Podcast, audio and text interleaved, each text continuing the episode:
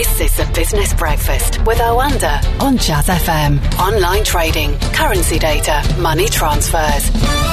Very good morning to Craig Erlam, market analyst at Oanda. So, an interest rate cut, first of all. Um, in terms of when it happened, it was an emergency cut. It's quite a big one, actually, even though it doesn't sound it when you look at it. You've got to put everything into perspective. We've talked for a long time about the limitations of central banks to act now. So one thing that they still have in the toolkit is shock, uh, shock and awe. And I think by doing so in an out of meeting decision, you kind of bring what little uh, you have. The interesting thing is that the US moved a week ago, very shortly after the G7 meeting. Mm. A number of other central banks had uh, interest rate decisions that week, so held off for the actual organised announcements. The UK held off for a week, two weeks prior to the actual meeting itself. Clearly, uh, and, and, actually, the Treasury and the Bank of England said this: a coordinated action with the Treasury in order to try and maximise the effect. I think again uh, another acknowledgement, effectively, that there's little that they can actually do uh, to have that kind of impact that they could have had back in 2008, for example, when they had much more uh, to cut. So they did it yesterday morning, kind of out of hours I think there was a lot of speculation that they may do something alongside the budget. Yeah. But uh, in the early hours of the morning, it did carry that extra uh, little bit of oomph, uh, and the markets did move quite a lot to begin with. But it didn't take long for them to reverse course, and I think that was a sign that everything was priced in. And that's the difficulty right now for many of these authorities, whether it's central banks, governments, or whatever. Yeah, certainly, so because you, you, you, would said that, hadn't you? On I think that when we spoke on Tuesday, you, you, you said that, that that was that was very much in the offing, and and you were absolutely right. And as you've just said, you know, when you price that kind of thing in, it has a limited effect.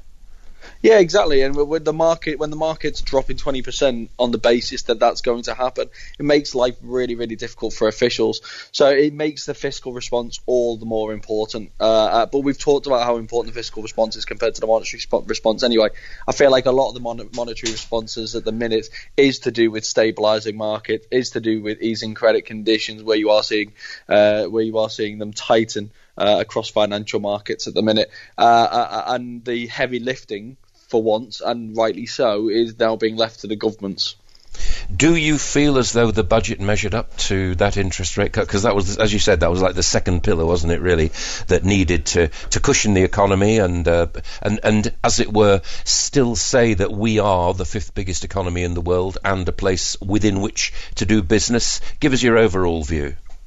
Yeah, I think I think they sent some good messages. Uh, naturally, over the coming weeks, you are going to see holes being picked within the budget. But I think it was interesting that there were plenty of measures for small businesses, things like holiday, uh, the uh, the changes to business rates for the rest of the year. I think was an interesting one, which provides immediate support for many small and medium sized businesses. Uh, I think the the part where I'm sceptical is things like uh, the what was it up to a billion pounds of uh, loans to small and medium sized good uh, small and medium sized businesses. Uh, things like that, I'm skeptical because with with with something like that, it's not just a case of putting something on the table and offering it. It's who's going to be uh, who, who, it's going to apply to, how easy it's going to be to access. These are the type of things that you'll ultimately then look back and judge them on. But I think there's a lot of headline uh, announcements within the budget, which I think small and medium sized businesses will be happy with. And as we've talked about in the show before, I think this is going to be the crucial part of the UK's response to the coronavirus over the next six months or so, because this is the part that could really cripple the economy. So yeah, I think there was many parts of this which I think many people were quite pleased with, but I'm sure that they will be picked apart. President Trump never one for holding back, and he's done it again with this travel ban starting on Friday from flights eh, eh, UK excluded from Europe to the United States, and that's clearly not going to help matters. We've talked about travel stocks, and it's pretty the, pretty obvious, isn't it, and so on. But now we're talking about the, the mass movement of people, really, particularly business people, not being allowed to happen. That that will have an effect, won't it?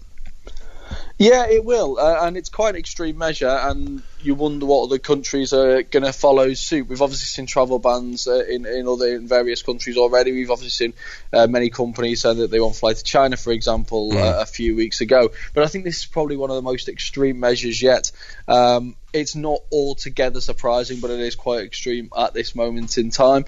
Um, they obviously haven't included the UK in that, so maybe this kind of special relationship is paying dividends. But I imagine that that will change very quickly uh, where if the number of cases here in the UK does spike, and um, when you the, the you wonder you do wonder whether it is just a matter of time rather than if mm. um, with regards to the UK. Uh, so I, I, don't think it's going to be long before the, the travel is restricted here as well. But I think it is also going to be re- replicated in other countries, and I think it's. I don't. I, I am not one to condone an overreaction, but at the same time, you do wonder whether short-term pain measures like this is ultimately what is going to uh, make the medium-term reaction a little bit easier. Do you feel as though the landscape's changed from where it was yesterday? there does seem to have been a positive reaction so far to the budget from various people, uh, which is obviously uh, which is obviously promising. I mean, you look at the markets and the the did kind of seem to be a kind of collective shrug of the shoulders uh, with regards to it. That may be harsh on the measures which have been announced, which does seem to be quite re- wide ranging and covering areas that uh, people care a lot about right now. Um, but again, I think when you're in a situation where buy expectations are just so high, then it's very difficult to uh, to to kind of uh, surprise to the upside. So ultimately, like I said, the devil is going to be in the detail, but the reception, as you've just heard from your previous two guests on two very different areas, does seem to be quite positive. Okay, uh, and, and finally, um, if you remember, we, we were talking about the OBR on Tuesday and wondering whether they would be able to say anything construct sorry that whether they'd be able to have the information to say anything about the economy given it seems to be changing every day.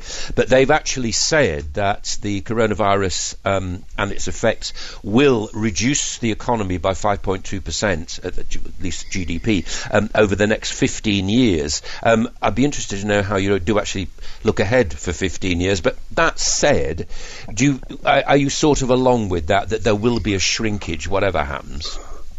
Yeah, there will, there will be a shrinkage, whatever happens, and all these efforts made by government is to limit both the near term, but also limit the longer term impacts as well. Uh, the yeah, it is. I mean, we, we we always have to take forecasts with a pinch of salt. They are just that. They're forecasts. They're meant to give businesses, governments, people an impression of the type of impact that things are going to have. I don't think they're necessarily meant to be relied upon and picked apart in in minute detail. They are subject to constant change, and I think we've become obsessed with the accuracy of them over the last few years, uh, and it almost, in many ways, misses the point of what they are and how difficult they are to actually uh, to bring together. But yeah, I mean, it, it is quite striking the, the, the longer term implications that they find the coronavirus having, because so far many officials have only been talking about it like it's a short term problem, but clearly they are very much of a different view. Right. Uh, and we finally, finally, uh, the ECB meets today. Um, what signals are you expecting from that particular central bank generally? Because, you know, Europe in lockdown and all the rest.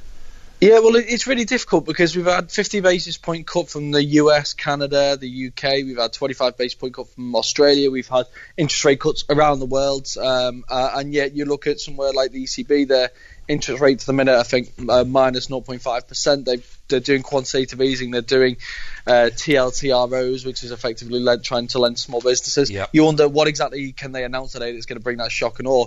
I'm sure they'll, they'll announce some form of targeted stimulus measures of some kind, maybe even a tiny interest rate cut. Although I think that would be completely and utterly pointless and just put further pressure on the banks.